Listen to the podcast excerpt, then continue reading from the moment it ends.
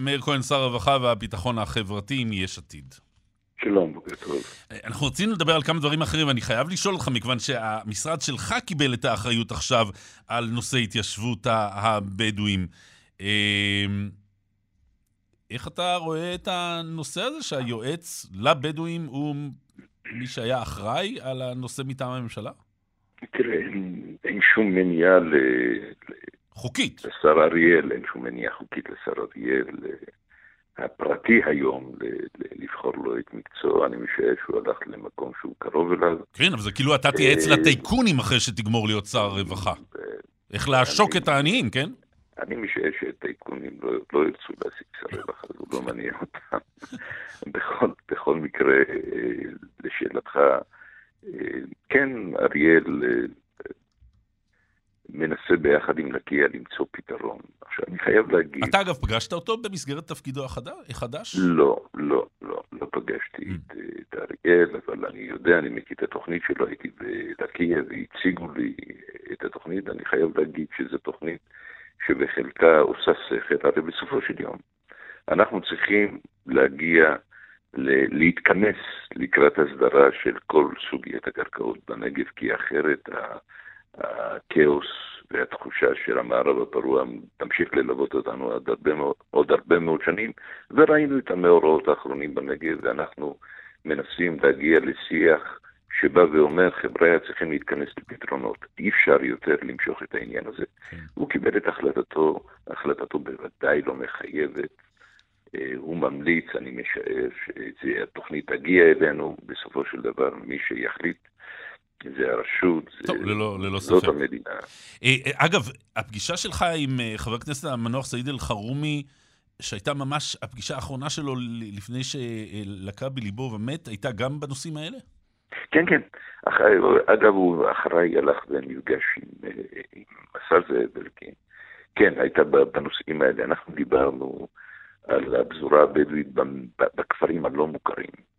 שלשום בערב, שלשום בערב. שלשום, כן, כן, כן, ישבנו כשעתיים ביחד עם סיגל מורן, מנכ"לית המשרד, הוא הזמין אותנו אליו, אנחנו עובדים בשיתוף פעולה מלא, עבדנו בשיתוף פעולה מלא. אה, דיברנו על איך אנחנו נותנים, פותרים את הבעיה של בריאות, של חינוך ושל אה, נגישות לכפרים לא מוכרים. אנשים בדרך כלל כשנוסעים על כביש 25 מבאר שבע לדימונה לכיוון אילת, אני מדבר על אנשים שבאים ממרכז הארץ או נוסעים לערד לכיוון ים המלח, הם רואים את מה שקורה בצידי, מה כן. שקורה בצידי הכביש. לא יאומן שזה מדינת ישראל 2021. אה, כשאתה נכנס לתוך השטח אתה מגיע לאלפי ועשרות אלפי אנשים וילדים שנמצאים במקומות שבוודאי אין מים זורמים, ואני לא נוקט את עמדתי בוודאי ובוודאי שבחלק מהמקרים אה, הסרבנות של חלק מהם בעוכרם, אבל אנחנו כמדינה צריכים להסביר, וישבתי עם אלחרומי, אללה ירחמו, ודיברנו על איך אנחנו מביאים לשם מרפאה, כי בסופו של דבר ילד הוא ילד הוא ילד הוא ילד, וקשיש הוא קשיש הוא קשיש. אה, המשך הערב סעיד אלחרומי לוקה בליבו אה, ומת, ואתה מתעורר בבוקר עם הידיעה שהאיש שפגשת רק אתמול כבר לא כן. בחיים. כן, כן, צר לי על כך. הוא היה שותף. זה לא משנה מה דעותיו הפוליטיות, ברגע שאתה יושב סביב שולחן ומתחילים לדבר ושמים, יש הבנות ושמים פתרונות על, ה, על, ה, על השולחן, זה טוב. הוא היה איש נגב, הוא היה שגריר של, של הבדואים בנגב, ואלה אנשים שצריכים לשבת איתם. אם אנחנו רוצים להפוך את הנגב למקום טוב לכולם, חייבים לשבת ולדבר איתם, לבוא ולהבין שאנחנו הריבון, אנחנו מנהלים את המדינה הזאת, אבל יחד עם זה, להכיר בזכויות שלהם במקום שהם צודקים, ובמקום שהם לא צודקים, לתת להם פתרונות אחרים. נשמע כמו אולי המשימה הכי חשובה של המשרד שלך. אה, ממש אני רוצה להספיק אה, לשאול אותך על וושינגטון, מגיע ראש ממשלה טירון אה, מול מדינאי של עשרות שנים. זה כוחות בכלל. אתה יודע, נתניהו הגיע לאובמה, הוא ניהל את העניינים. נתניהו הגיע לטראמפ, הוא ניהל את העניינים. האם... אה, בנט אה, יכול לנשיא ביידן בפגישה הראשונה שלהם. אתה יודע, אני מסתכל על כל הסיפור של המשבר האיראני, ואני רואה שמקלינטון, מ-1994, תמיד חשבנו שהם נשיאים ואנשים ש, ש, שמדברים ו, ומנהלים, מגיעים והם מנהלים את העניינים. היה כישלון. גם במקרה של קלינטון עם צפון קוריאה, אם אתה זוכר, גם עם פקיסטן, ולצערי הגדול גם עם איראן, עם כל הדיבורים הגדולים, גם של טראמפ וגם של, של ביבי, ואני מכבד את זה ומעריך ולא אומר מילה בגנותו של ביבי, הוא עשה עבודה טובה מאוד. יחד עם זה מגיע בנט. אין שום דבר שהוא בעוכריו בגלל שהוא ראש ממשלה צעיר וחדש. בנט צריך להגיד את הדברים, ואני משער שהוא יגיד אותם. יגיד, רבותיי, ההתעצמות האיראנית לא יכולה להימשך.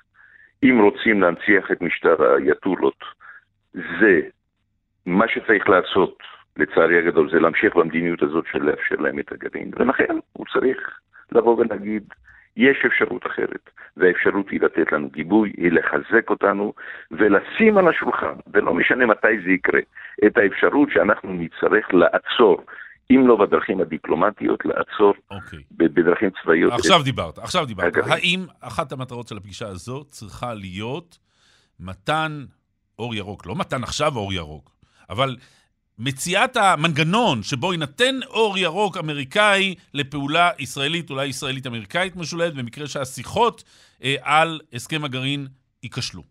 אין לי שום ספק שזה מה שצריך להיות, ואין לי שום ספק שזה יקרה.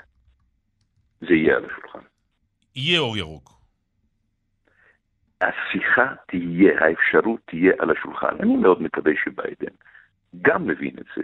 אני חושב שהוא גם מבין את זה. ישראל... האחרונים, האירועים האחרונים באפגניסטן מבהירים גם לביידן, להערכתי, אני אומר את זה בזהירות גדולה, ש, שהשיח במזרח התיכון הוא שיח אחר. תן לי לחדד לא רגע, השר כהן, זה יהיה על השולחן מכיוון שאם לא יהיה הסכם גרעין, שישראל חושבת שהוא לא טוב, ואם לא יהיה הסכם גרעין, תהיה פעולה צבאית ישראלית, זה מה שיהיה?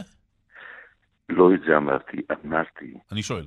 שאם לא יהיה הסכם, ואני חושב שהסכם, אנחנו כבר איחרנו את ההסכם, מול איראן צריכות לעמוד ארצות הברית ומדינת ישראל ועוד מדינות באירופה, שיבהירו לה שאם היא לא מפסיקה את ההתעצמות המטורפת הזאת, תהיה פעולה צבאית. העולם לא יכול להרשות לעצמו את משטר האייתולות עם פצצה גרעינית. זה מה שצריך להבהיר להם. עכשיו זאת עמדתנו הישראלים, זאת גם, אני משער עמדתו של בנט, אבל גם האירופאים, גם ארצות הברית, ממשיכים את הניסיונות הדיפלומטיים בעיניי, בעיניי, מול משטר האייתולות. אין דיפלומטיה. הם, הם מדברים איתנו בחוקים של רוגבי, אנחנו מדברים איתם בחוקים של טניס. זה לא ילך. צריך להבהיר להם מהר מאוד, וכמה שמהר כן ייטב, שהעולם המערבי, כולל ולרבות מדינת ישראל כמובילה, לא תאפשר להם את השלמת פרויקט הגרעין. Okay. אוקיי. Uh, לסיום, אתה מוטרד מנושא הקשישים הבודדים בחגי תשרי. אה, איך זה עומד מול כוונת הממשלה לפתוח בכל מקרה את מערכת החינוך ב-1 בספטמבר? הרי אה, הילדים אה, יבואו לבית, לבתי הספר, ידבקו, יחזרו הביתה, ידביקו את ההורים, ידביקו את הסבים והסבתות. טוב, לא יצא מזה בהכרח מ-1 בספטמבר. תראה, הילדים נמצאים עכשיו בחופש, והמסיבות פועלות כתקנם, והם נמצאים בבריכות, הם נמצאים באלף ואחד מקומות. ואני לא חושב שאם ניכנס ב-1 בספטמבר לתוך בתי הספר, אז הדברים ישתנו. הסכנות ימשיכו לצד האפשרויות שגלומות בזה שתלמידים חוזרים לבית הספר כן. ומרוכזים ואפשר לתת הוראות הרבה יותר ברורות ואפשר לחסן ואפשר להתחיל בישיבות ביחד עם ההורים. הייתי מנהל בית ספר הרבה מאוד שנים. אני בכלל חושב ומציע לקבינט הקורונה וגם הצעתי לחבריי בממשלה, תנו לראשי הערים ומנהלי בתי הספר את הסמכויות ואת האחריות. את האחריות. הם ידעו לטפל בזה. לא לגמרי. ומה עם הקשישים? הקשישים, אנחנו, כל הקשישים מחוסנים, או רוב הקשישים מחוסנים, אנחנו מקפידים על זה במוסדות של משרד הרווחה, כולל העובדים, גם במוסדות שלנו של, של אנשים עם מוגבלויות, צעירים, כולם מחוסנים, אנחנו במבצע מואץ, כולל העובדים, כולל העובדים, ובחג, קשישים שהם בודדים יכולים לגשת או להתקשר ל-118 או לגשת למחלקות הרווחה, ולאלה שלא קשורים למחלקות הרווחה, אנחנו במנגנון של הגעה לבתים. אנחנו נפתח להם את האפשרות לבוא ולהתארח בבתי אבות, אנחנו נשלם על הארוחות בכדי שהם לא יישארו לבד. נשארו עוד עשרה ימים, אם אני לא טועה. אה, מאיר כהן, שר הרווחה והביטחון החברתי, הרבה תודה לך, ושנה טובה, אני מקווה שזה לא מוקדם מדי. שנה טובה, בעזרת השם.